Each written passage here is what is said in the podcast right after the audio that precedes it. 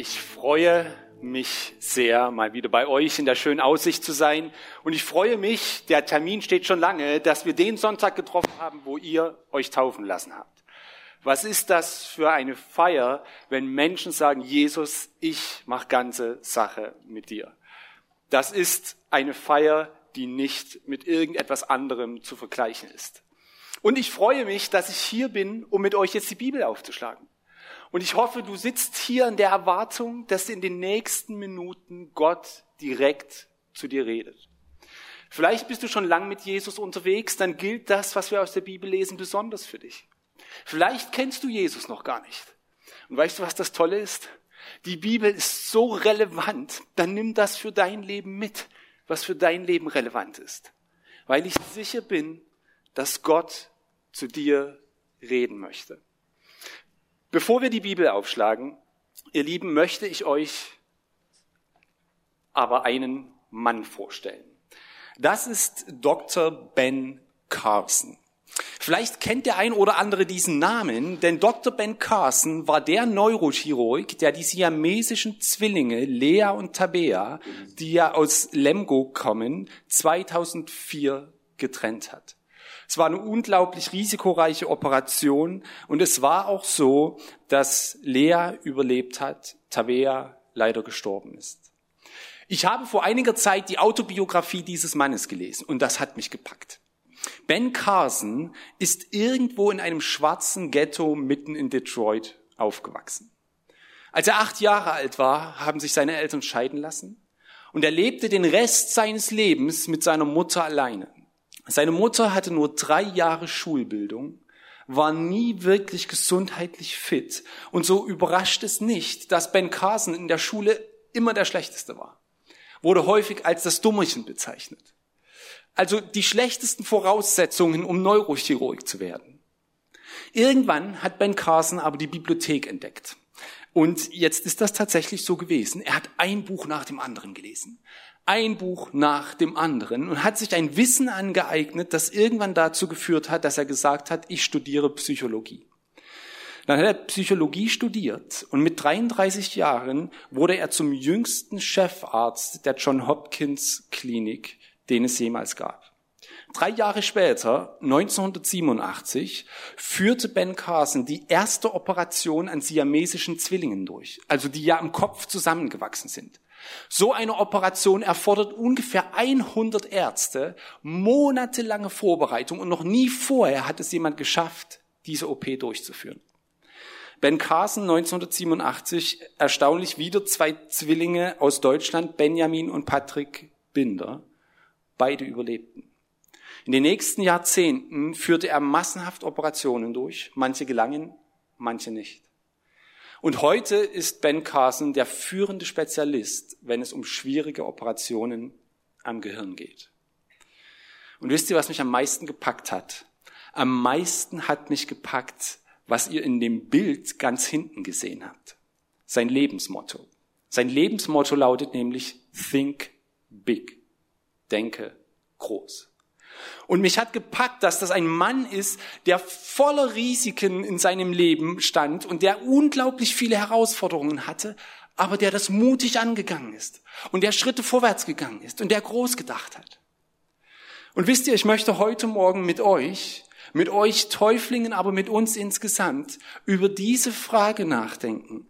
Ein gutes Leben trotz unkontrollierbarer Risiken, wie geht das eigentlich? Wie kann man eigentlich gut leben, wenn es lauter unkontrollierbare Dinge im Leben gibt? Und wisst ihr, das passt so gut. Ihr habt mit Jesus begonnen und das heute bezeugt. Aber wisst ihr was? Ich liebe euer Alter. Ihr seid alle jünger als ich, schätze ich mal. Und das Leben liegt vor euch. Und das Leben wird vieles Gutes mit sich bringen und manches Risikoreiches. Für viele von uns, die jünger sind, hat in dieser Woche die Schule begonnen. Keiner weiß, wie das nächste Schuljahr wird. Wir alle leben in einer Zeit, die so risikobehaftet ist. Und dort hinein stelle ich mir die simple Frage, wie kann ich denn da gut leben? Wie geht das denn? Denn ihr Lieben, lasst mich mal damit beginnen, und das wird euch jetzt nicht überraschen. Das Leben ist ein Risiko. Das Leben ist nun mal ein Risiko. Vielleicht glaubst du das nicht. Ich will dir mal zwei Beispiele geben. Hast du mal über deinen Körper nachgedacht? Mediziner gehen davon aus, dass 95 Prozent aller Körperfunktionen unbewusst passieren. Ohne dass du es kontrollieren kannst, ohne dass du es beeinflussen kannst. Jetzt, wenn du ein bisschen so bist wie ich, sagst du aber, um ein gutes Leben zu haben, dann muss ich Kontrolle haben. Ich will so sicher wie nur irgend möglich sein. Hast du mal versucht, dein Zellwachstum zu steuern? Kannst du ja jetzt mal machen. Geht nicht. Deinen Pulsschlag kannst du vielleicht ein bisschen reduzieren, aber steuern und kontrollieren, das geht nicht. Ein zweites Beispiel sind Beziehungen. Ich bin seit 15 Jahren mit meiner Frau verheiratet und ich bin Gott unendlich dankbar für sie. Aber wisst ihr, was ich nicht kontrollieren kann? Dass sie mich noch liebt. Ich kann gute und schlechte Bedingungen schaffen, versteht mich nicht falsch. Aber ich kann nicht kontrollieren, dass sie mich tatsächlich liebt. Das Leben unter der Sonne ist ein Risiko. Und da hinein spricht unser Bibeltext. Ich möchte mit euch in das Predigerbuch hineinsteigen. Ich möchte mit euch drei kurze Hinweise thematisieren. Wie kann man denn gut leben? Salomo gibt im Predigerbuch ab Kapitel 11 drei Hinweise, wenn das Leben ein Risiko ist, was denn dann? Deshalb. Wie soll ich denn dann leben? Und das Erste, was er sagt, ist Folgendes. Das Leben ist ein Risiko, deshalb sei mutig. Gerade weil das Leben ein Risiko ist, sei mutig. Wenn ihr eine Bibel dabei habt, lade ich euch ein, mal Prediger 11 aufzuschlagen. Prediger 11 ist relativ am Ende des Buches. Und wenn man diesen Text liest, dann werden zwei Beispiele von Menschen genannt, die mutig sind. Lasst den Text mal auf euch wirken. Wir schauen uns den ein bisschen näher an. Aber Salomo am Ende des Buches beginnt dann in Prediger 11, Vers 1 so. Wirf dein Brot hin auf die Wasserfläche, denn du wirst es nach vielen Tagen wiederfinden. Gib Anteil sieben anderen, ja sogar acht, denn du weißt nicht, was für Unglück sich auf der Erde ereignen wird. Wenn die Wolken voll werden, gießen sie Regen aus auf die Erde. Und wenn ein Baum nach Süden oder nach Norden fällt, an der Stelle, wo der Baum fällt, da muss er liegen bleiben. Wer auf den Wind achtet, wird nie sehen. Und wer auf die Wolken sieht, wird nie ernten. Wie du den Weg des Windes nicht kennst und nicht die Gebeine im Leib der Schwangeren, so kennst du das Werk Gottes nicht, der alles wirkt. Am Morgen sehe deinen Samen und am Abend lass deine Hand nicht ruhen. Denn du weißt nicht, was gedeihen wird, ob dieses oder jenes oder ob beides zugleich gut werden wird. Vielleicht denkst du dir jetzt, oh nein, Altes Testament. Vielleicht denkst du dir, jetzt hast nur den ersten Vers gelesen, wirf dein Brot hin auf die Wasserfläche und denkst, what? Was soll ich tun? Mein Brot? Okay, Leute, gebt mir drei Minuten um zu erklären, was hier passiert.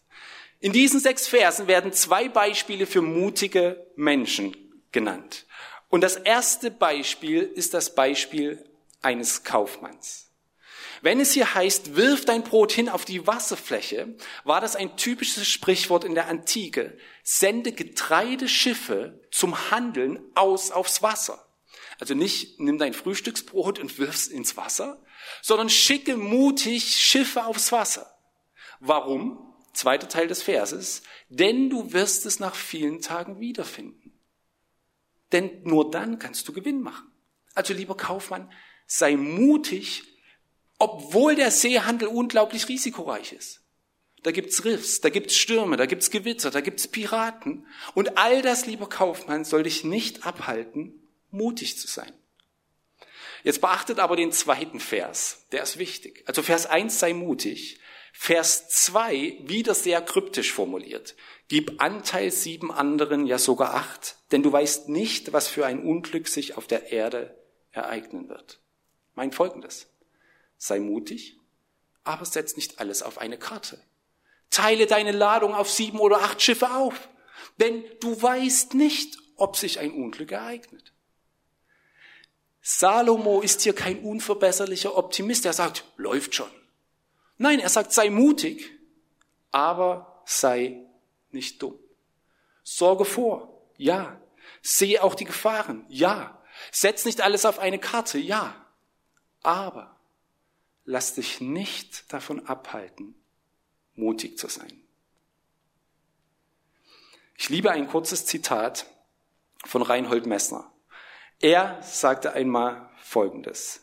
Wer nichts riskiert, kann nicht einmal scheitern. Wer nichts riskiert, kann nicht einmal scheitern. Wenn du nie in deinem Leben was riskierst, wenn du nie einen Schritt mit Jesus anfängst, wenn du nie sagst, ich mache ganze Sache mit Kirche, wenn du nie sagst, ich gehe meine Ehe mal an, obwohl ich nicht weiß, ob es morgen besser wird, wenn du nichts riskierst, sorry, dann kannst du nicht mehr scheitern. Dann bleibst du schlicht dort stehen, wo du bist. Und das Gleiche drückt auch das zweite Beispiel aus. Also das erste Beispiel ist das Beispiel eines Kaufmanns. Ab Vers 3 geht es nun um das Beispiel eines Bauern. Und dem Bauern wird eigentlich Vers 6 zugerufen.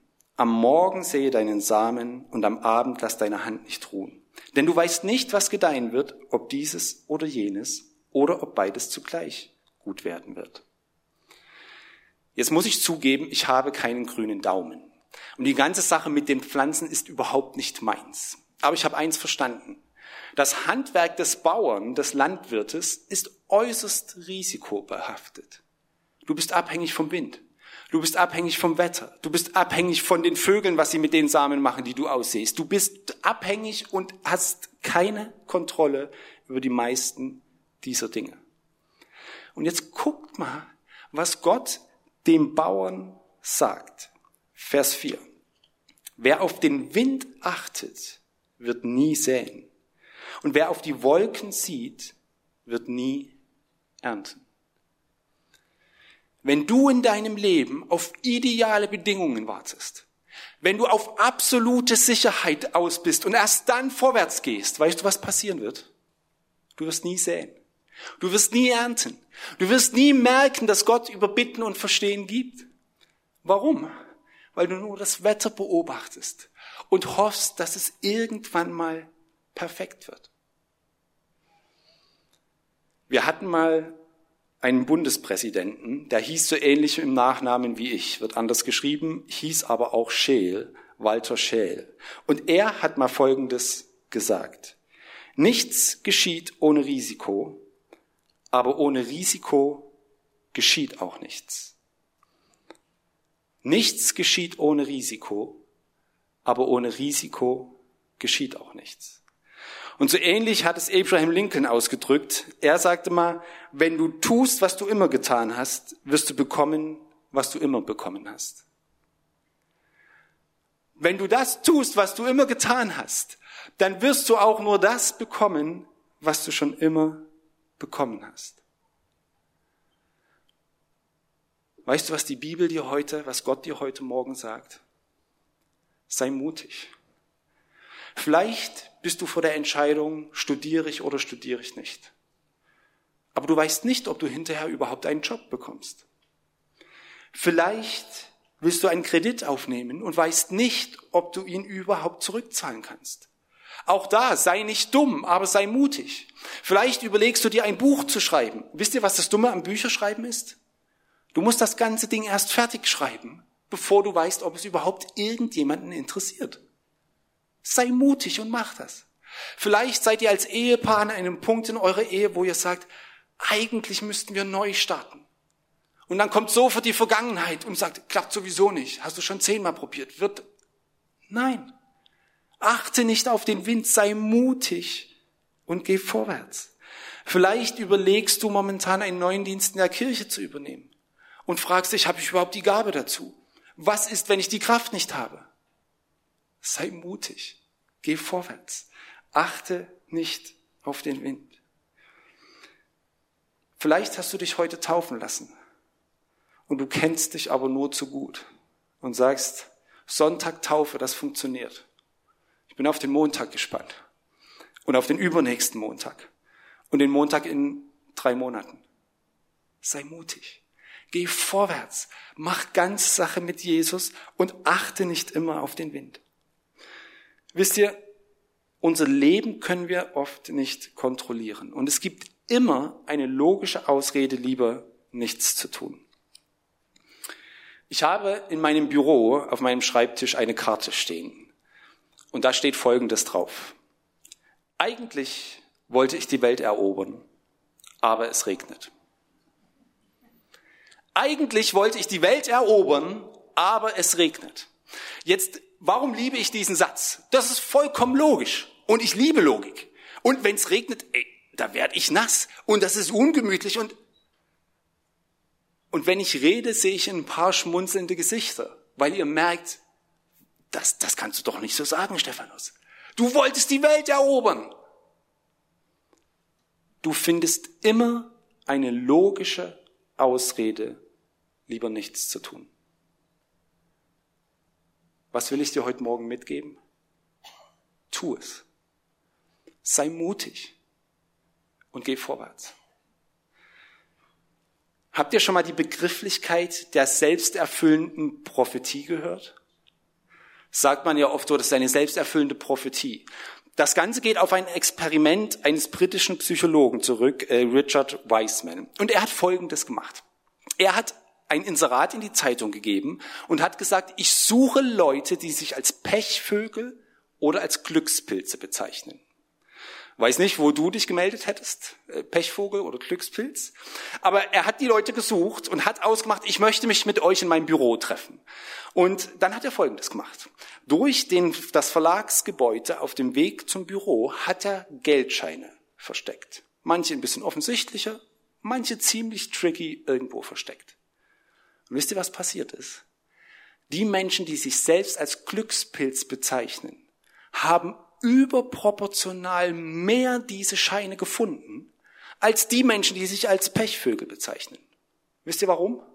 Ein Pechvogel läuft so durch die Welt. Hängende Schultern, Blick nach unten, sowieso alles Mist. Ein Glückspilz, Klammerbemerkung, mit Jesus unterwegs zu sein, dann bist du ein Glückspilz. Ein Glückspilz geht mit offenen Schultern, mit einem fröhlichen Gesicht durch das Leben und sagt, Gott, ich bin gespannt, was du heute für mich vorbereitet hast. Eine selbsterfüllende Prophezeiung passiert oft in unserem Leben. Und jetzt, ihr Lieben, ist mir eine Sache ganz wichtig. Du könntest mich gerade so verstehen, dass ich sage, denk ein bisschen positiver, dann wird's schon. Das meine ich nicht. Es geht mir nicht drum, denke ein bisschen positiver und dann wird es schon. Was ich und was vor allem unser Text meint, ist Folgendes. Denk groß genug von deinem Gott, der alles in, deiner, in seiner Hand hat und der dich mit Segen überschütten will und dann geh positiv an dein Leben heran. Geh davon aus, dass Gott alles in seiner Hand hat und deswegen denke positiv und sei mutig. Ich wünschte, ich könnte euch acht sagen, mit der Entscheidung für Jesus ist alles Schwere aus eurem Leben vorbei. Ihr seid alt genug, um zu wissen, dass das nicht so ist. Wir müssten nur mal das Mikro durch die reingeben. Und wir wissen, auch als Christ, als Jesus-Mensch bist du herausgefordert von Misserfolg, von Fehlern, von Dingen, die anders laufen, als wir es uns wünschen. Und trotzdem sagt Prediger 11, sei mutig. Es gibt einen zweiten Ratschlag. Das Leben ist ein Risiko, deshalb sei fröhlich. Deshalb sei fröhlich. Und das kommt direkt im Anschluss an den Text, den wir gerade gelesen haben. Guck mal, ab Vers 7. Da schreibt Salomo, süß aber ist das Licht und gut für die Augen ist es, die Sonne zu sehen. Denn wenn der Mensch viele Jahre lebt, soll er in ihnen allen sich freuen und an die Tage der Finsternis denken, dass sie viel sein werden. Alles, was kommt, ist Nichtigkeit. Freue dich, Jüngling, in deiner Jugend und dein Herz mache dich fröhlich in den Tagen deiner Jugendzeit und lebe nach dem, was dein Herz wünscht und wonach deine Augen ausschauen. Doch wisse, dass um all diese Dinge willen Gott dich zur Rechenschaft ziehen wird. Was Salomo hier macht, ist Folgendes. Das Leben, ja, ist ein Risiko. Wenn ich dir einen Tipp geben kann, das Beste, was du tun kannst, sei fröhlich. Geh mit Freude durch das Leben. Jetzt tut das Salomo hier, indem er die Freude der Jugend dem Trübsal des Alters gegenüberstellt. Er meint damit nicht, als junger Mensch freust du dich immer Und als älterer Mensch hast du nur noch Trübsal. Aber irgendwo ist es doch kennzeichnend für die jungen Menschen, dass man fröhlich unterwegs ist. Wir haben vier Kinder, meine Frau und ich. Und als sie noch ein bisschen jünger waren, war unser Abendritual immer so, wir lesen eine Bibel und wir singen ein Lied zusammen. Und dann war das so, welches Lied wir singen, das ging immer reihum. Also jedes Kind durfte sich raussuchen, was singen wir heute. Das Spannende war Folgendes. Die Lieder haben gewechselt. Aber es gab in einer gewissen Phase einen Satz, der immer kam. Papa, ich möchte das und das singen, aber mit Jubeln und Klatschen. Also das Jubeln und Klatschen war ganz wichtig. Und dann haben wir gesungen und haben uns selbst gefeiert und geklatscht und so weiter. Warum? Weil das wichtig und kennzeichnend ist, gerade für eine junge Generation. Brauche ich das? Nein. Haben meine Kinder das damals gebraucht? Ja. Und Salomo sagt, das ist typisch. Aber dann wird ja deutlich, Vers 7 und 8, das gilt für alle Menschen. Egal ob jung oder alt, freue dich. Vers 7, freue dich, dass du die Sonne siehst, dass du lebst. Vers 9, freue dich an deiner Jugend. Also an dem, was von deiner Jugend noch da ist. An der Kraft, die du heute noch hast. Kann man immer negativ sehen. Das Glas ist halb leer. Meine Jugend ist schon lange her. Ich habe keine Kraft mehr. Oder positiv. Danke für die Kraft, die ich heute noch habe, für die Gesundheit, die heute noch vorhanden ist. Und wisst ihr, ich bin mir nicht sicher, ob du Vers 9 tatsächlich schon mal bewusst gelesen hast. Das steht in deiner Bibel. Und lebe nach dem, was dein Herz wünscht und wonach deine Augen ausschauen. Bisschen einfacher übersetzt. Lebe nach dem, wozu du Lust hast. Ich weiß, der Vers geht weiter. Aber lass mich mal kurz darüber reden. Christ zu sein, mit Jesus unterwegs zu sein, heißt nicht in erster Linie Einengung, Gesetz und du darfst nicht mehr. Es heißt Freiheit. Es heißt Aufleben und Aufatmen. Und ja, danach kommt diese eine Einschränkung. Doch wisse, dass um all dieser Dinge willen Gott dich zur Rechenschaft ziehen wird. Irgendwann stehst du vor Jesus, ja. Aber grundsätzlich darfst du fröhlich durchs Leben gehen. Wenn du auf der Suche nach einem Job bist, gerade als Christ solltest du darauf achten, was erfüllt dich? Was macht dir Freude? Wo blühst du auf? Und ja, du darfst auch fragen, wo verdienst du gutes Geld? Wenn du dich entscheidest, einen Mann oder eine Frau zu heiraten, Gnade dir, wenn du nicht denjenigen raussuchst, den du am schönsten, am attraktivsten und am anziehendsten auf der ganzen Welt findest. Das gehört dazu. Wenn du überlegst, baue ich ein Haus oder baue ich nicht ein Haus, passt das zum Christsein? Wenn Gott dir das Geld schenkt, geh hin voller Freude, bau dein Haus. Du musst ja keinen Tempel bauen. Bau dein Haus und nimm es dankbar aus Gottes Hand an. Auch hier. Wenn du dein Leben darauf ausbaust, auf Lust, auf Haus, auf Besitz, auf Beruf, das wird nicht gelingen. Lies die Kapitel vorneweg. Das hat Salomo schon deutlich gemacht. Aber wenn du es als Geschenk annimmst, dann ist das ein gutes Leben. Wisst ihr, ich glaube, wir als Christen sind oft so ängstlich. Und deswegen haben wir in Vers 1 bis 6 gelesen, sei mutig. Ich glaube aber auch, wir als Christen sind oft, ich will nicht sagen kriesgrämig, aber oft zu ernst. Wisst ihr, es war der deutsche Philosoph Friedrich Nietzsche, der einmal Folgendes sagte. Die Christen müssten mir erlöster aussehen, wenn ich an ihren Erlöser glauben sollte. Ich sehe euch ziemlich gut. Und ich reflektiere jetzt nicht, wie erlöst du aussiehst, wenn du mit Jesus unterwegs bist. Aber ich frage mich oft, Stephanus, sehe ich so aus? Ich bin ein erlöster Mensch. C.S. Lewis hat es ein bisschen anders ausgedrückt, trifft es vielleicht sogar noch ein bisschen deutlicher. Er sagte mal, es ist die Pflicht eines jeden Christen, so zufrieden und glücklich wie nur irgend möglich zu sein. Bist du so zufrieden und glücklich heute, morgen, wie nur irgend möglich? Versteht mich bitte auch hier nicht falsch. Es kann sein, dass du gerade eine ganz harte Woche hinter dir hast. Es kann sein, dass du gerade hier sitzt und sagst, Stephanus, ich bin alles andere als zufrieden und glücklich. Und Salomo blendet all das nicht aus. Das ganze Predigerbuch, der Rest ist voll davon. Und trotzdem kommt er am Ende dazu, wenn ich dir einen Tipp geben darf, Stephanus, sei mutig und sei fröhlich. Weil auch in deinem Leben gibt es neben dem Schweren immer auch das Gute. Gibt es neben dem, was nicht gelingt, immer auch das, was gelingt.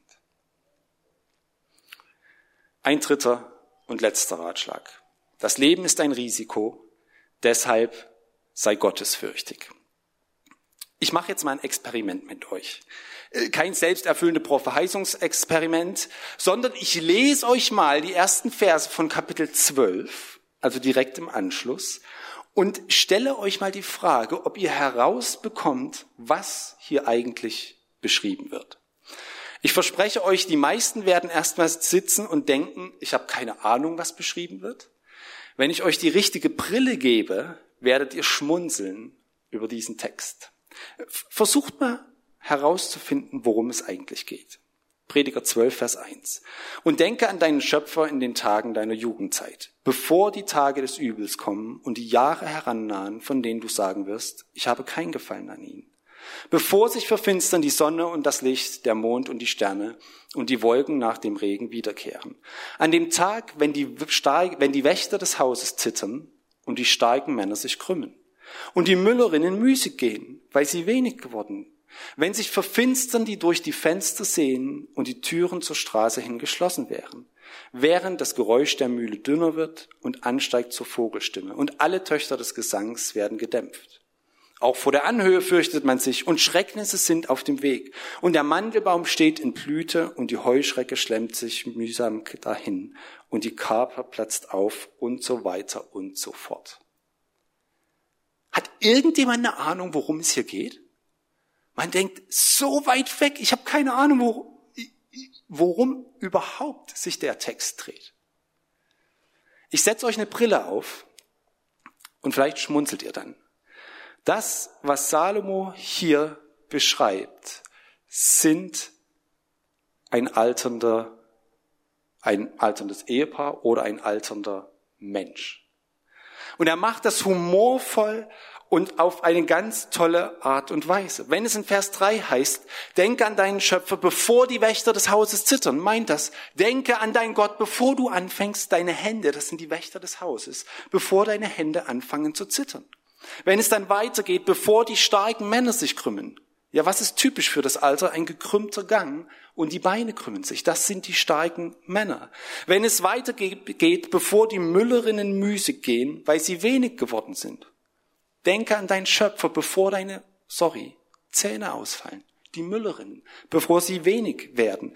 Die Türen zur Straße, Vers 4, das Nachlassen der Hörfähigkeit, weil man den Tratsch von der Straße nicht mehr hört. Vers 5, bevor der Mandelbaum blüht. Wie blüht ein Mandelbaum? Weiß. Bevor deine Haare weiß werden.